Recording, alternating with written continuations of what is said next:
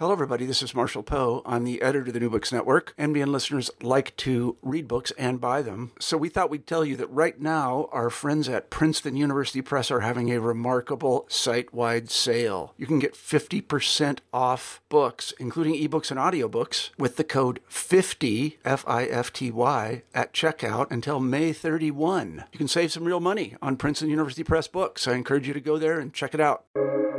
Welcome to the New Books Network.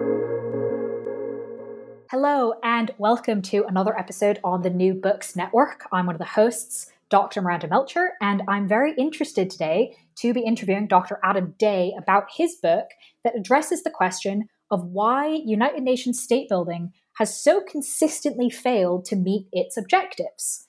In his book titled States of Disorder Ecosystems of Governance Complexity Theory Applied to UN State Building in the DRC and South Sudan, he explains that an application of complexity theory, as the title suggests, might actually help us make sense of this problem of UN state building, both in the specific cases of South Sudan and the DRC, and in broader contexts where the UN has been tasked with implementing huge stabilization and state building missions. So, welcome to the podcast, Adam Day.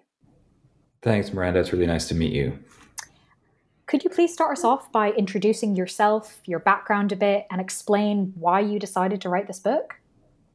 Yeah, sure. My, my name's Adam Day. I'm the director of programs at UN University's Center for Policy Research, where I've been for about the last five years. But my background really is mostly peacekeeping and conflict resolution. I spent about a decade working in different conflict zones, including Democratic Republic of the Congo and South Sudan, but also in the Middle East and North Africa, in and out of New York uh, headquarters. And really, this book came out of that experience and a question that kept arising in my work in these so-called failed or, or fragile states like, like Congo and South Sudan. And that question, I mean, and you kind of summarized it, but that question really is why, after so many decades of international support and billions of dollars of investment, why have these countries not managed to build the kind of viable state institutions that's really envisioned by the international community? And so, for example, when I was working in Eastern Congo, the UN had spent more than 20 years trying to extend state authority into the countryside, trying to fight back armed groups and replace them with police stations and roads and courthouses. But what I found was really, in many respects and in most respects, that hadn't worked. So if you look at, at Eastern Congo in 2006, there were maybe a dozen armed groups operating there. 10 years later, in 2016, when I was the senior political advisor to the mission there, that number had grown to more than 75, and we're approaching 100 armed groups today. And at the same time, the state isn't really much better at delivering basic protections and services to its people. So that's really the starting, the starting point for this book. Uh, the question, why isn't state building as we, as we all understand it, working? And over the 10 years that I worked in those places, I had the beginning of an idea. Um, and, in, and really, the beginning of that idea is that instead of treating conflict zones as broken machines that need fixing, or puzzles missing pieces, or what Hillary Clinton and hundreds of other people have called ungoverned spaces, I thought it would be more useful and accurate to think of these societies in, in complex ecosystems terms. And specifically, my, my the book starts with this idea that governance, that this delivery of security and basic goods is not something that's just done by a state but it's actually a result of competition and collaboration across a pretty wide range of actors, including armed groups and traditional leaders, businesses, and ordinary citizens, and that these relationships form a system and often a very resilient one that changes in nonlinear ways. So you can't just remove an armed group and replace it with a police station. You have to understand how the system works as a whole. That's the mindset, that's really the starting point for, for this project. So, introduce us then in a little bit more detail to complexity theory, right? Which is obviously in the title of the book. And having read it, I think does actually offer a really interesting lens into examining this problem. So, can you tell us a little bit about kind of what it is? Yeah, and, and maybe hopefully demystify it a bit because um, often people kind of glaze over when they hear the term complexity theory. But complexity theory has really been allow, around for a long time, since the ancient Greeks at least. Um, and most of us are at least somewhat familiar with, with some of the ideas from and the terms from complexity theory from economics, which tends to treat financial markets somewhat as a complex system. So many of us who may have come across Malcolm Gladwell and ideas of tipping points and snowballs and things like that have have a certain amount of um, passing knowledge of complex systems. But the basic idea is that there's a difference between something that is complicated and something that is complex. A complicated system is something like a car or a basic computer. So a car engine can have a lot of parts and pieces, but it fundamentally deals with inputs and outputs. What you put into a car, you get a distinct and predictable thing out of it. But that's different from a complex system like a beehive or an immune system. Complex systems have many, many individual parts that interact with each other or, or actors that interact with each other in nonlinear ways. It's not an input output uh, system. So a beehive can behave with a collective intelligence that's greater and different than the sum of all the bees' individual intelligence. An immune system can respond to a disease in a way that is different than the sum of its individual cells. And part of my argument, and I'm certainly not the first person to make this, is that societies can operate as complex systems, meaning that all of the relations amongst people and institutions can develop a set of patterns and, and gravitational pulls that evolve over time. They develop their own rules, underlying rules, um, and that they evolve in nonlinear ways. Um, in, in complex systems uh, terminology, we call that emergent behavior. And so societies look more like other complex systems than complicated input output ones. And and one of one of the starting points for me or, or, maybe a little bit of an example one of the most famous books about afghanistan was called fixing failed states by ashraf ghani and claire lockhart.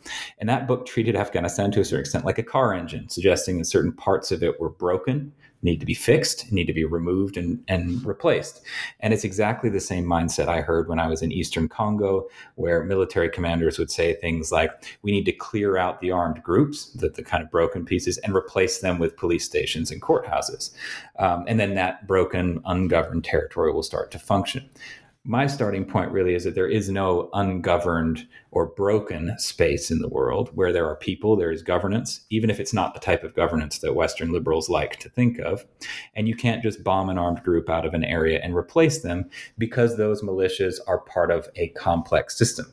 In Eastern Congo, for example, armed groups aren't just predatory, though they are predatory, they aren't just predatory. They also provide protection. They deliver charcoal. They help market gold and coltan on the international market. In complex theory terms, they are a crucial node in the system. And if you bomb them, and, and I'm using that word strictly when I was in Congo, that's exactly what the UN was doing. It won't, quote unquote, fix the system. It will create a ripple effect.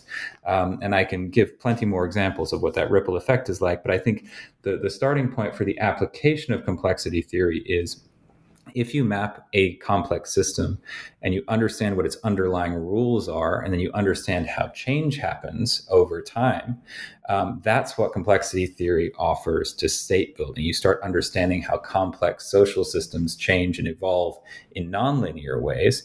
Whereas state building tends to operate in a fairly linear way, which is you you clear the the bad elements out, you put good elements in, and you end up with better uh, kind of stability over time. And so for me, complex systems theory offers a real empirically based theory of change. Thank you for, as you said, demystifying complexity theory.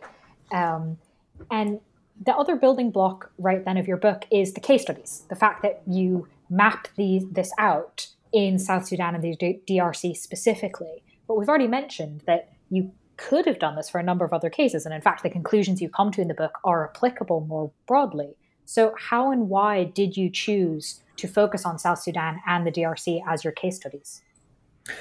Yeah, I think South Sudan and DRC offer two very different systems, very different um, approaches to governance, but both end up with the same outcome to a certain extent, which is failure of state building. So, South Sudan in 2011 was the world's newest state. I was there on Independence Day, um, July 9, 2011. It was the biggest UN state building mission ever. There was a huge amount of goodwill. The World Bank talked about starting a country from scratch. Um, and there was this enormous effort to extend the state from the capital in Juba to the various peripheries. Um, Congo, for uh, in contrast, was one of the longest state building efforts that the UN at least has supported, starting really I mean, well before 2002. But 2002 was the kind of point at which there was an end of a, a peace agreement. Um, and and then over the next two decades, there was a similar attempt to extend state authority from from the capital into the the various um, peripheries. Um, and both systems, even though they're very different, we can get into the the idiosyncrasies of the system, but both showed similar signs of the failure to extend state authority. Both had a tendency to drop back into predatory and violent forms of, of governance. Both showed a very strong resilience against the kind of top down state building approach of the UN. Um, I would argue equally a, a, fairly strong resilience to the highly localized approaches to state building as well. And so, what I thought was by exploring these two very different systems, I could identify some common ways that they tended to respond and resist the type of international interventions that um, that we see over the last many years. Um, it helped that I had lived and worked in both of them for some time, so I had a bit of a better sense of how many of the people there saw those systems. But what I hoped to do was by contrasting them, also offer uh, comparisons that could go to other systems. And, and so the book also starts with um, I mean, I finished the book just as Afghanistan was being taken over by the Taliban again. I think there's a very clear application of that complexity theory approach to Afghanistan. I had worked on the mission in, in Libya, and uh, throughout the book, I make reference to Libya. But I also think that you can use complexity theory to explain how countries like Liberia may have um, arrived at a slightly better outcome. I, re- I don't really like the term failure and success, and I start with failure as an idea to try and complicate it. I hope by the end of the book, we have a, a more gray understanding of, of how systems evolve and not a binary one where you have success and failure. Um, but that's really the, the starting point for choosing those two, those two countries. Thank you for explaining that. Um, and I do want to get into some of those idiosyncrasies of the cases now that we've sort of laid out the problem you're looking at, the theory, um, and why these case studies are useful. Um, I want to get into some of the details of first South Sudan and then the DRC and then see what you find with the comparison. Um, so, turning to South Sudan, um, you talk about in the book the importance of kinship ties and ethnicity as not just important in and of themselves, but as dominant forms of access to governance and resources in South Sudan. Can you tell us a little bit about kind of how those things become the dominant form of access and what the implications mm. of that are? Yeah, and I think one of the ideas I put forward in, in the book is is the the idea of a palimpsest, so a piece of writing that is written over and over again. And I think in both settings, but you were talking about South Sudan, so I'll start with there. There was a, a pre colonial form of governance that was largely organized around um, ethnicity and community leadership. Um, and that was disrupted by the colonial period, by the mandate period, with uh, first the Turkish and or Ottoman and then um, and then British mandate period. But what happened was they instead of fully disrupting the traditional um, governance arrangements, the colonial period instrumentalized it. So you could um, you could see, for example, traditional leaders in in South Sudan were raising taxes for the colonial powers. They were mediating that relationship between urban and countryside areas. And over time, they, uh, the traditional leadership became a kind of liminal aspect of governance, where um, resources would flow through them, where people in the countryside could only access. Um, some of the more important resources of the state through traditional leadership, where things like justice and and basic rule of law were often uh, actually dictated by the traditional leadership on behalf of the state. So, I mean, other other writers have talked about that as a kind of hybrid form of governance. For me, it was more that the traditional leaders became part of a set of relationships over time, and even when the the Civil War happened, what ended up happening was the various factions of the army grew up around these communities, protected these communities. and so then, even as you get into the post war period in, in South Sudan, post 2005, um, many of the uh, SPLA, the, the Southern People's Liberation Army factions, were still organized by ethnic group, were still meant to protect and deliver for those groups. Um, and the traditional leadership was still playing that role of kind of mediating between the, the state and, and the people. And even as you get into South Sudan as a state, following um, July 2011, that relationship stayed in place. So, what you ended up seeing was whereas the UN would come in and say, okay, we need to build, you know, build up the police force and, and reduce the extent to which the army needs to provide security, those resources that were meant to be going to the police force in various communities would end up being distorted and going back into the SPLA, back into those, those that relationship of traditional leader SPLA and communities. And so what ended up happening was you had essentially two pictures of the South Sudanese state. You had the picture that was formally presented to the international community, which was a largely liberal Western state. There was even a, actually there were actually two budgets, um, but there would be one which was okay. We are going to do security sector reform. We're going to integrate people. Um, we're going to we're going to create a viable police force. We're going to distribute resources to the periphery to pay for that and build courthouses and do better education system in the periphery.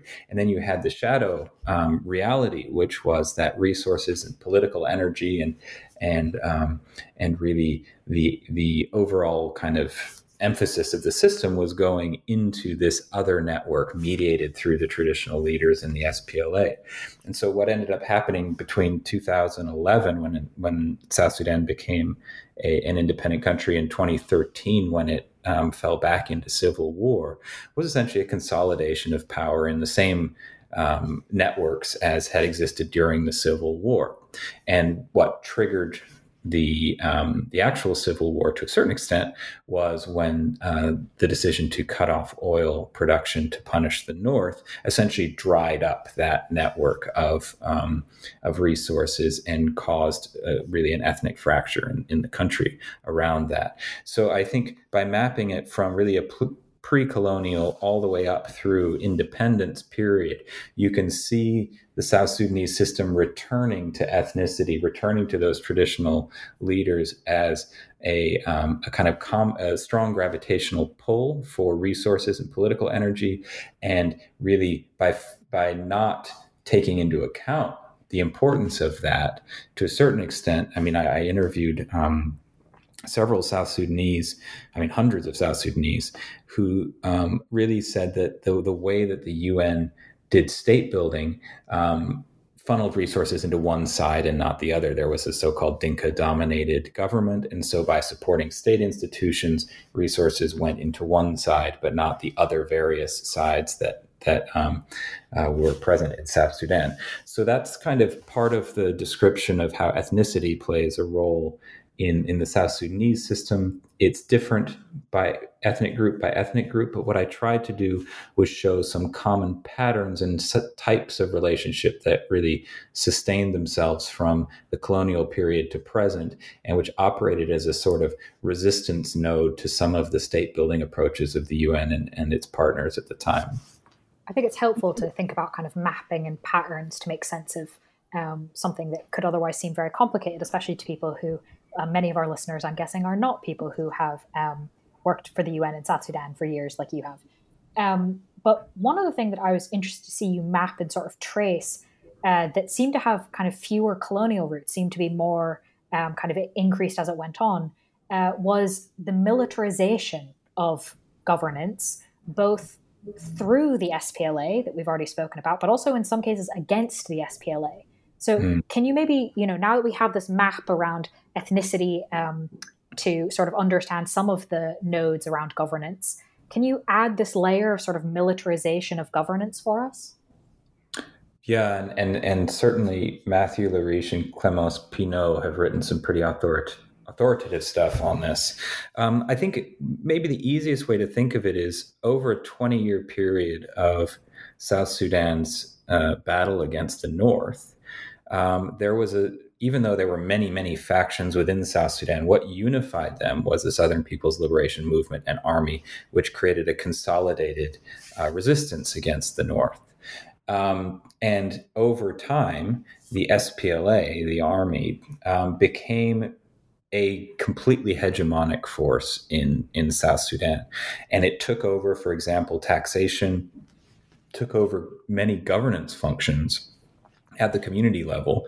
Um, and there was a reciprocal exchange. So communities would support and feed the soldiers. Feeding is an incredibly important word, by the way, in South Sudan. It's a, um, would feed the soldiers and in return be protected by them. And so that reciprocal kind of symbiosis continued on past when South Sudan became a a country um, where the SPLA maintained that reciprocal relationship and didn't really professionalize as one would imagine in the West, but continued to protect its communities in, in return for feeding. But I think another aspect of this militarization was um, there was a, really a dominant way of communicating within this system, and it was by armed rebellion. So, if, for example, a community um, in, in one of the peripheries of South Sudan was not receiving what it thought was a fair allocation of the resources through the SPLA, it would communicate that by defecting from the SPLA. And during the Civil War, that defection looked like uh, defection to Khartoum or, or fighting against other elements of the SPLA um, during the post independence period, that defection looked just more like uh, a civil war because you had your own country.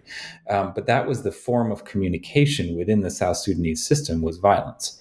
And so this militarization of governance was in part um, the fact that the SPLA had this hegemonic role in governance, but also that the form of communication, political communication, was a combination of um, having clout in the system and being willing to use uh, violence in the periphery. So um, what this also meant was there was very little effort or resources put into other forms of governance because they wouldn't be effective politically in gaining resources from the center.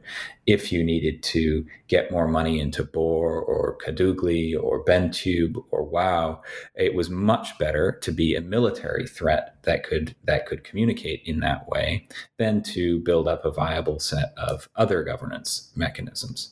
So I think that is at the kind of basic level what I mean by the militarization and factionalization of governance. And the, the knock on effect is certainly that when the UN came in and tried to demilitarize much of this, um, the system was was very much positioned against that process, and all of the efforts at security sector reform and DDR and things like that really came up against this built-in resistance in the system. And so then let's add the UN into that, right? The UN mission comes in, and you've already laid out now sort of two um, overlapping histories and maps of ways in which the system in South Sudan was functioning. Um, and then the UN comes and says, okay, we're going to help with state building, and it's a blank slate, and this is what we're going to do. Um, and essentially, as you demonstrate, does not take very much of this map into account. Um, and you say in the book that this creates, quote, enormous gaps between rhetoric and reality. Could you maybe illustrate a few ways that this ended up happening between the UN and South Sudan? Mm.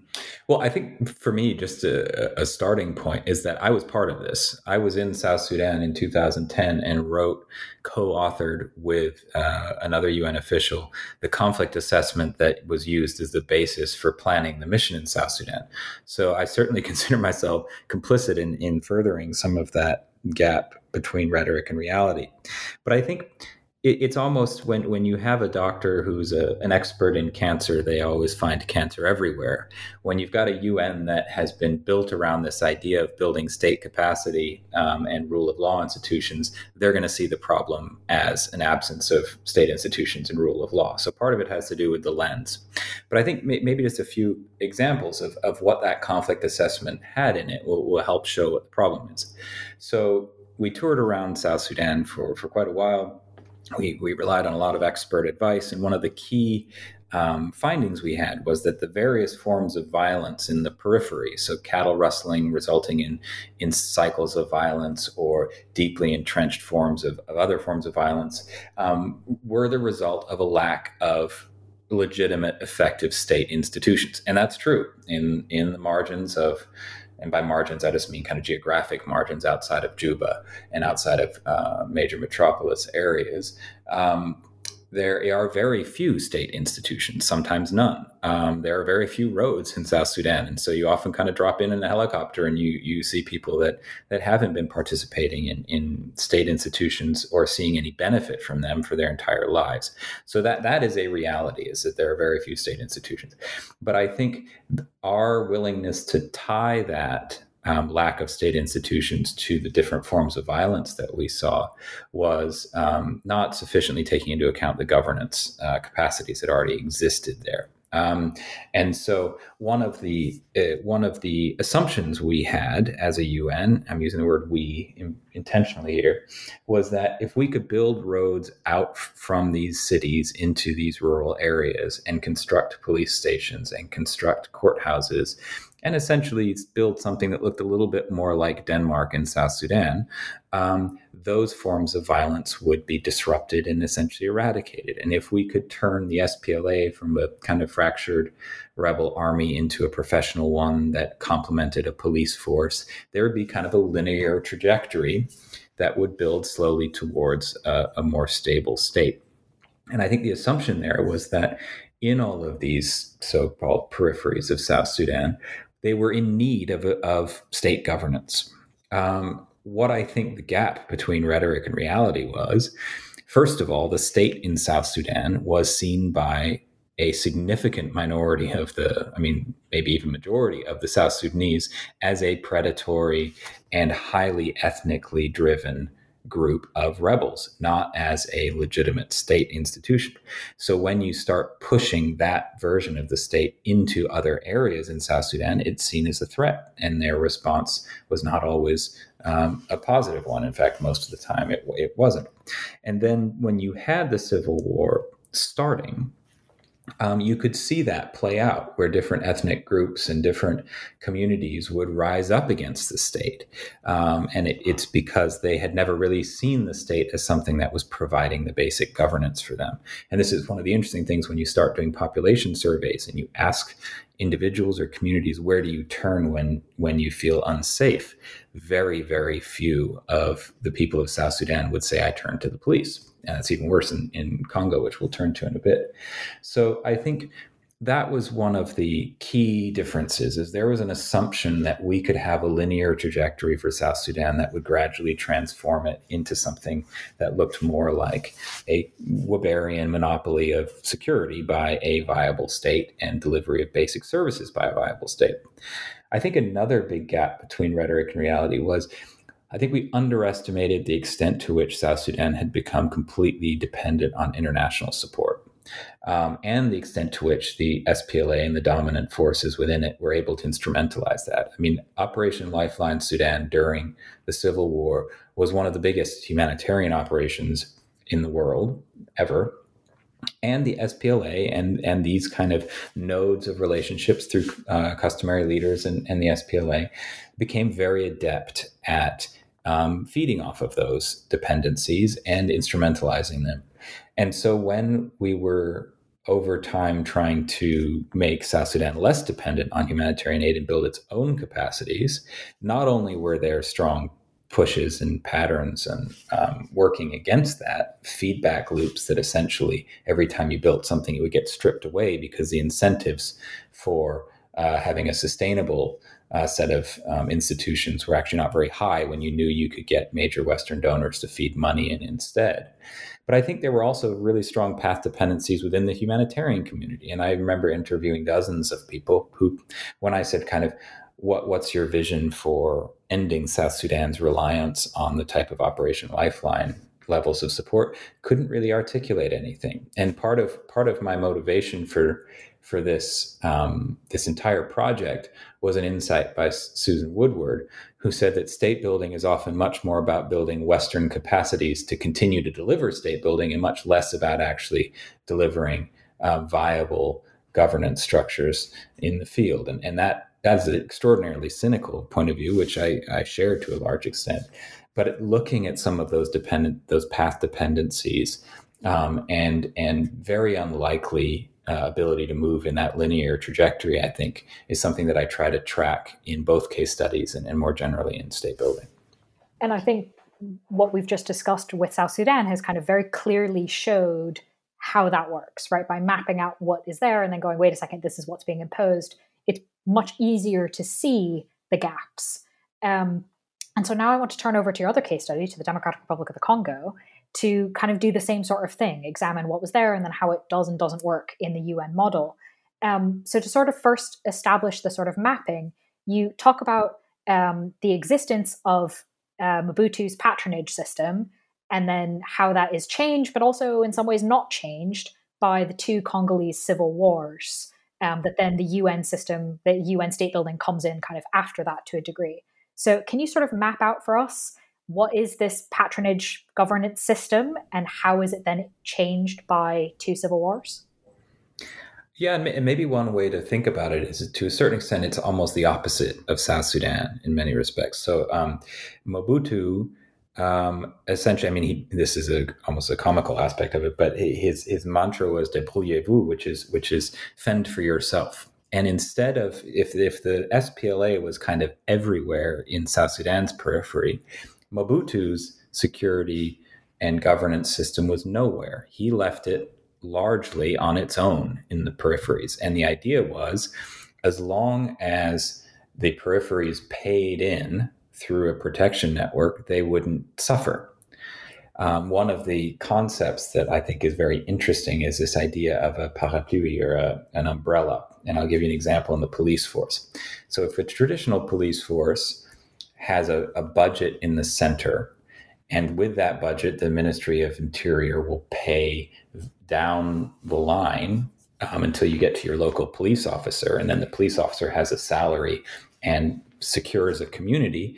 And that reciprocal exchange, the social contract exchange, means that you have a legitimate police force.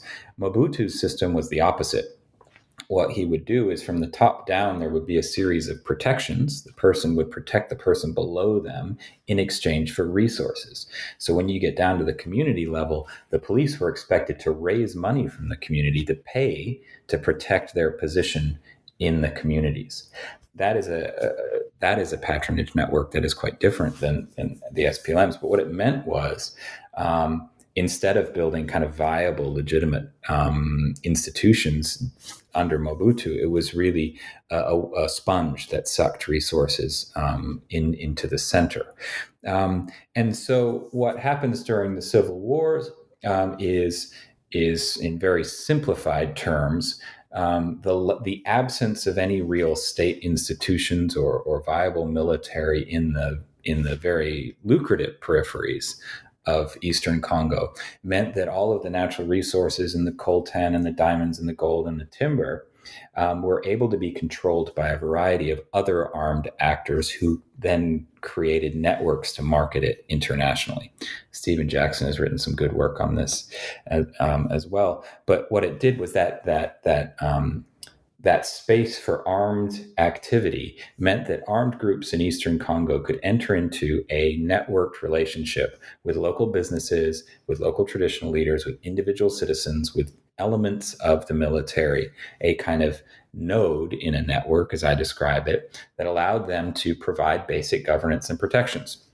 So if you look today, I mean, this, and I'm kind of jumping forward and backward a bit to show that these patterns stay in place the FDLR, the, the Democratic Forces for the Liberation of Rwanda, one of the bigger armed groups in eastern Congo, and one which is considered a, a priority for neutralization, as they say, is delivering charcoal to um, civilians in Goma.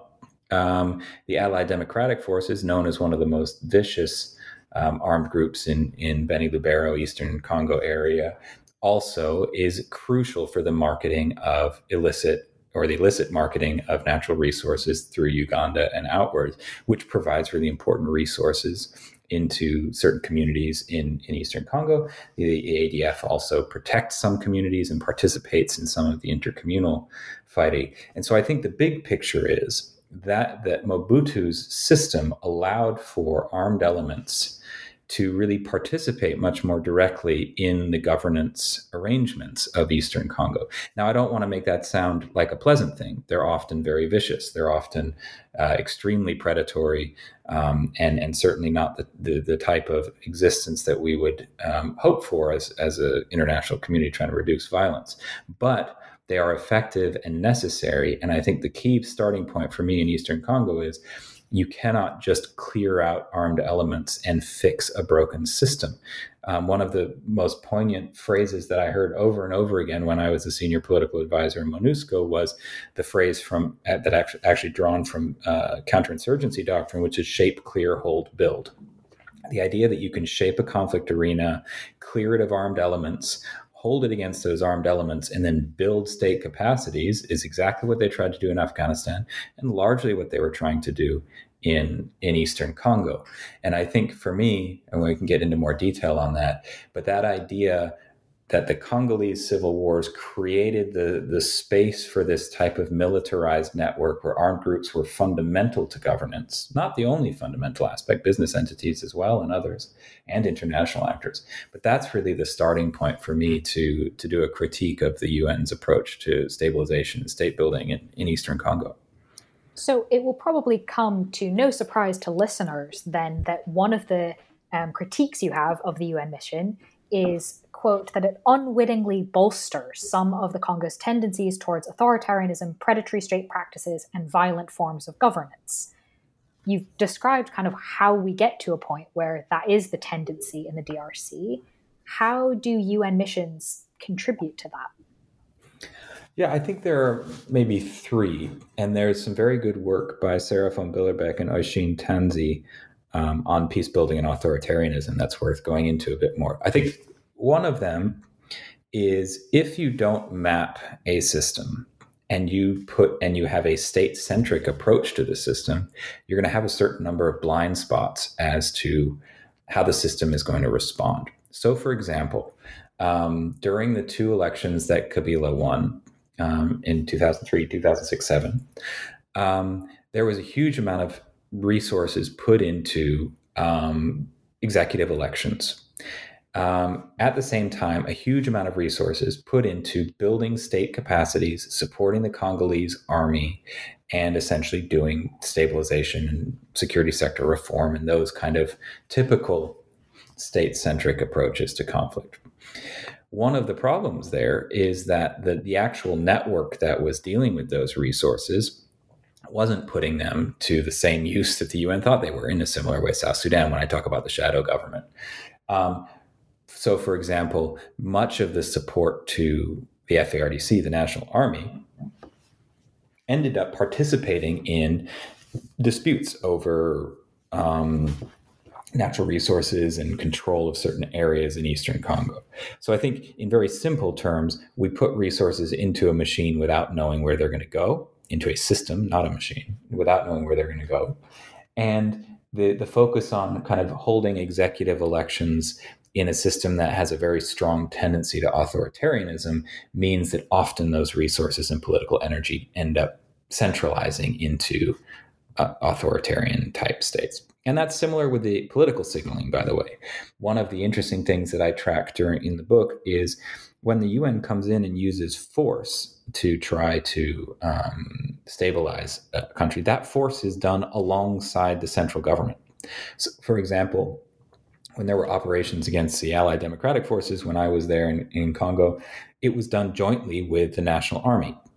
Now, that's sending a very strong signal to those communities that the National Army is is on the side of the UN and that there are good guys and bad guys, and the UN uh, is on the side of what they think of as the good guys. When you go and interview communities in those areas, that picture is not the same they don't see necessarily such a clear good and bad guy. In fact, they may see some of the armed groups as absolutely critical to their own protection. So one of the things that I tracked actually was you there were military operations either by the government or by the UN with the government against a certain armed group.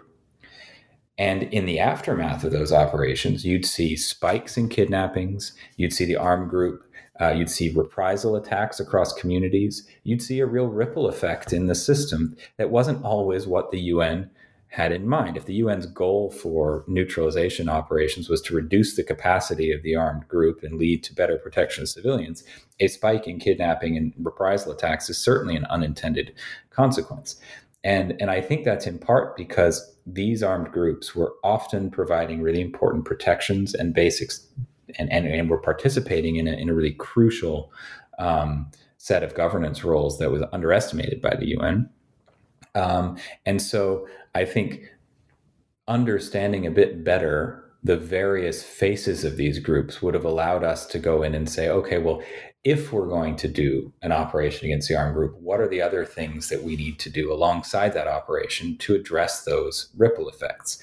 And there was a really wonderful um, police commissioner at the time who helped to set up, I think, an innovation in the system. And I, I flag it briefly in the book because it didn't end up lasting um, beyond his tenure, um, called the Criminal Networks Task Force, which actually started with that point of understanding that a group like the FDLR um, is not just an armed group, but that it works with corrupt elements of the national army to deliver charcoal into Goma, for example.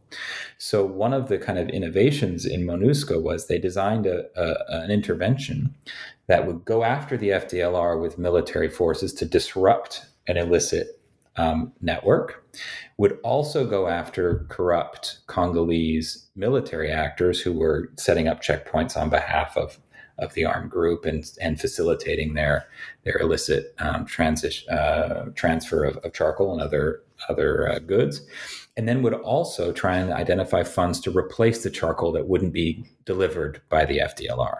For me, that's a model of a much more sophisticated understanding of the of the relationship that an armed group has to a governance system in a place like Goma. Unfortunately, um, that that particular initiative kind of uh, wasn't sustained over time, but it gave me a sense that's what a um, a more systemic approach to stabilization might look like. Thank you for um, kind of explaining what could have been as well as where some of the problems um, are. I think that's really helpful and kind of leads nicely to um, the next question I have for you. Uh, this is a very difficult question. I acknowledge that. However, you do talk about it in the book, and you've already mentioned it in the interview, so I feel okay asking you. Um, this book does obviously focus heavily on two case studies, but what are the implications of your work and this analysis for UN state building more generally?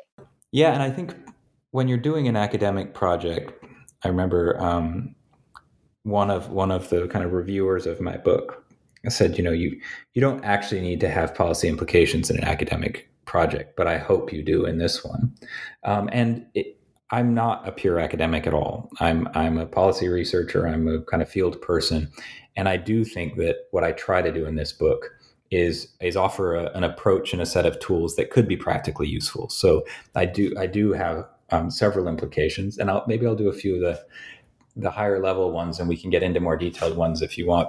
One of them is is a bit of a vocabulary builder. I learned the word thixotropia, which refers to substances that um, get fluid when they're shocked or mixed up, and then harden when they're left to sit still, like honey.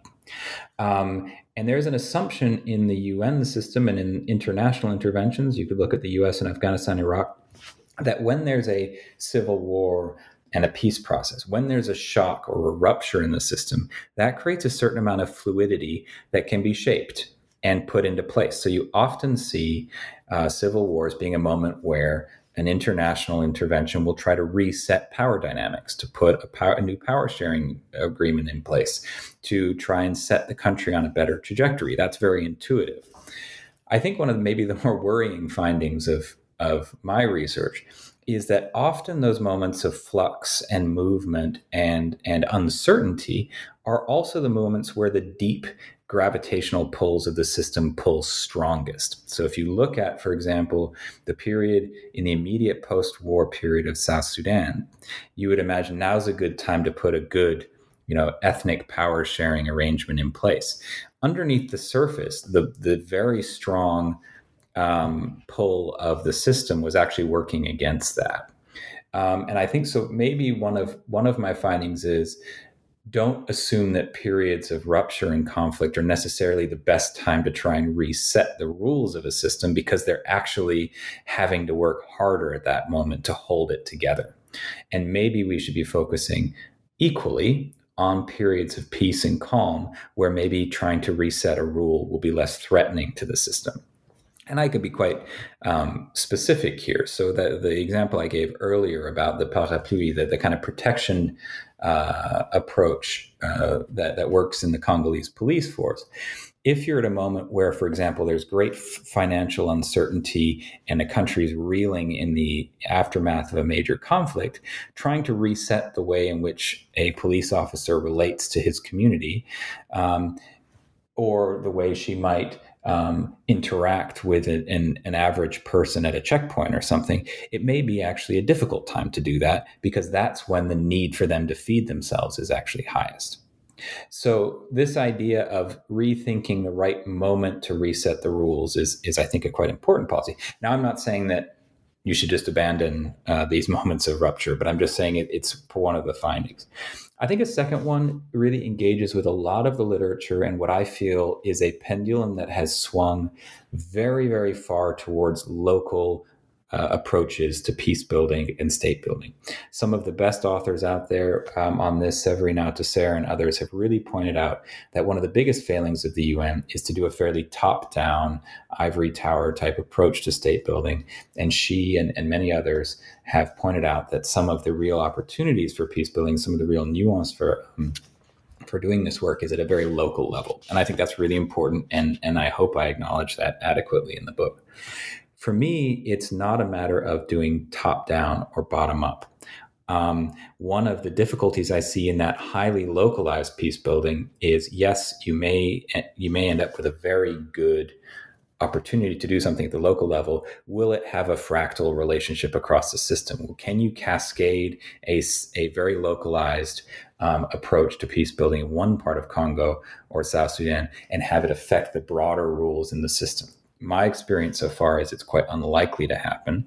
So there needs to be an approach that's not bottom up or top down, but systemic, and which addresses those types of relationships that can cascade across a system, that can have, to use a complexity theory term, a bit of a snowballing effect. One of those in, in Congo, and the reason I keep coming back to it is that police to citizen relationship. But one could imagine several others. Maybe if one of the key relationships in South Sudan is the extent to which traditional authorities need to mediate justice and accountability, maybe we need to think about how can you gradually um, engage with that relationship and, and maybe gradually detach it from that symbiosis with the military and, and create a uh, one over time that could evolve towards a more peaceful form of justice, a more peaceful form of taxation.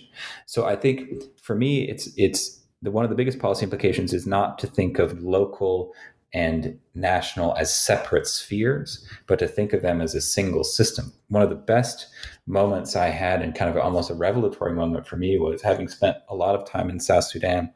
Um, I was with um, I was with a kind of local peace builder, and we were talking about an effort to deal with cattle rustling, which is one of the most serious forms of kind of triggers for violence in South Sudan. And it's one where the UN civil affairs uh, workers have spent a lot of time designing local conflict resolution mechanisms and understanding how various ones have broken down over time and how to fix them. And the, the local peace builder pointed out at this kind of sea of cattle and said, you know, none of this is owned by us. All of it is owned by power brokers in Juba. And so, if you do a mapping, you have to think of what are the lines of influence that run from the center to the periphery and back. How are people influencing violence in, in the cattle rustling game in, in Juba affecting the power dynamics in Juba and the opposite. How are the power brokers in Juba using various um, kind of puppeteering mechanisms in the periphery to get what they want? Similarly, in Congo, there was a very interesting relationship between ethnic caucuses in the parliament and violent groups in the periphery. So, when you had, for example, a Hutu Nande conflagration in eastern Congo, a thousand miles away in Kinshasa, there was a ripple effect happening. And I think this isolation of kind of local and national, and even in the UN, you've got civil affairs officers that do local conflict and political affairs officers that do national conflict. That kind of bifurcation, I think, needs to be re examined, and we need to think in more systemic terms. So there are plenty more politi- um, kind of implications, but I think for me, those are two really important starting points for um, re examining uh, state building um, and, and stabilization. Thank you for outlining them and doing so in such kind of an organized manner. I think that helps with understanding how this could play out um, in the cases you detail and more widely. Um, I think it is, I agree with your reviewer. You know, an academic work doesn't need to have policy implications, but I am additionally glad that this one did. Um, so, coming towards sort of the end of it, I am curious about the behind the scenes of writing this, particularly as you do bring so much on the ground practical experience and that it wasn't necessarily neutral, right? As you said, you're involved on one of the sides. Um, so, was there anything that you came across in the research or writing of this book that particularly surprised you? It doesn't have to be something big. Yeah, I mean, so many things surprise me. The learning curve is is so steep on some of this. And uh, one of the difficulties of trying to do this mapping is that you have so many blank spots in your map. And I think one of the, the positive aspects of complexity theory is you, you can use a great deal of detailed analysis and then try to link it to patterns that over time can kind of justify your hypotheses. You don't have to know everything about a country to make educated guesses. But I think one of the most interesting and surprising um, revelations for me eh, was I was in uh, Upper Nile State, kind of near the border between South Sudan and and what then became Sudan after after independence. The the, the an area that um, has a long history of interethnic divides amongst three major communities: the Shilluk and the Nuer and, and the Dinka. And I was talking to one of the Nuer politicians and trying to understand what the potential was for the political class to be a really a spoiler and, and to drive further conflict going into independence and, and, and post-independence South Sudan. And she told me a story about the Nuer prophet. Many of these communities have uh, prophets, have a, a, kind of long history of um, animist uh, religions. And the Nuer prophet, in about 100 years ago, had a prophecy which said that South Sudan would eventually become, the Southern people would eventually become it, their own nation, and they'd be led by a left handed gap toothed Nuer. Um, and this politician said, This is a prophecy that we all hold dear, that we all follow as something that will come true. And then I sat, I listened to the rest of the story, and I thought, oh, Riek Machar, the vice president, is a gap toothed left handed Nuer who is currently second from the top. And after several more conversations I with Nuer leaders, I would bring up this prophecy and they would all nod. And one of the things that I thought was maybe this deep history, deep cultural reference point is more important than we think when you think about Riek Machar's push to be the president and the head of South Sudan. Maybe he feels like that prophecy is part of his cultural legacy and something he has to live up to. And what it made me realize is we hear a lot of stories about these countries and we have these narratives that we put in place. And I was thinking about the conflict assessment that I did on South Sudan. It told a story about lack of state capacity and these kind of neglected peripheries and this resentment that built up. And, and all of those things are a story that we tell ourselves about what a society is. And there are always other stories and there are often stories that don't fit neatly within our categories of what needs to be fixed or what needs to be addressed. And certainly a Nuer prophecy of over 100 years ago is not something that my co author was really willing to put in a, a, UN document going up to the top to be the basis of planning, but it's relevant. And for me, one of the most important writers on this is Jean Paul Lederach, who talks about the importance of listening um, and of really trying to understand things by people on their own terms. And that is, I mean, it's an impossibility in a place like South Sudan. I'll never understand um, the, the levels of suffering or their cultural reference points. But I think understanding that there are those layers of stories and histories that continue to affect how societies evolve is a really important starting point for all of us. And, it, and I think for me, it gives me a great deal of humility when trying to prescribe approaches. And I think one of the things you'll find in the book is I very rarely say we should do this. It's more we should listen to that and we should spend much more time listening before we decide what we want to do. That's a wonderful way to wrap up the book. I think that does the book a lot of justice. Um, and I'm glad that you kind of, we got to include that piece because um, you do actually include uh, that prophecy in the book. And I'm glad you do. And I'm glad you've brought it into the interview. Um, and so, therefore, for my next question, which sounds much simpler than I know it actually is. Um, this book is obviously now out. So, what are you working on now or next? Mm. Well, right this minute, I'm helping set up a new office for UN University in Geneva, um, which is quite exciting. Um, I think the, the next series of projects, um, I certainly want to continue using complexity theory. One of the areas where I think it's most useful and relevant is in understanding how climate change may be affecting security risks. Climate and, and environmental science was one of the most robust and earliest um, disciplines to start using complexity theory. Um, and there's a reason I have the word ecosystems in the title of this book. There's a reason I have bees um, on the cover of the book. It's that I think the natural sciences and the political sciences need to be brought together more dynamically and in a way that influences our understanding of, of politics and climate change. So the next series of projects I'll be doing are very much looking at, at that relationship, the climate security relationship, and also maybe the climate politics relationship. I think for me, one of the best and most interesting books. I, I, don't know if we're allowed to promote other books on this, but um, is a book called Climate Leviathan, which really looks at what the political response to the global dynamics of, of climate change are. I'd like to bring complexity theory a bit more into that discussion. I think climate change is, is the question of our time and how we're going to decide as a as a political constellation of actors to respond to it is going to determine what our society looks like 100 years from now. So you're not tackling anything small, clearly um, for your next projects. Um, but that sounds really interesting. So I'm sure uh, lots of listeners, myself included, will be very happy to follow along um, with your research there.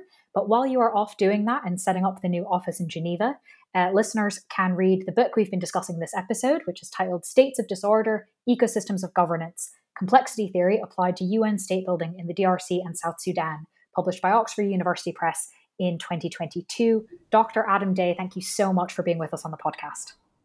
Thank you, Miranda. It was a real pleasure.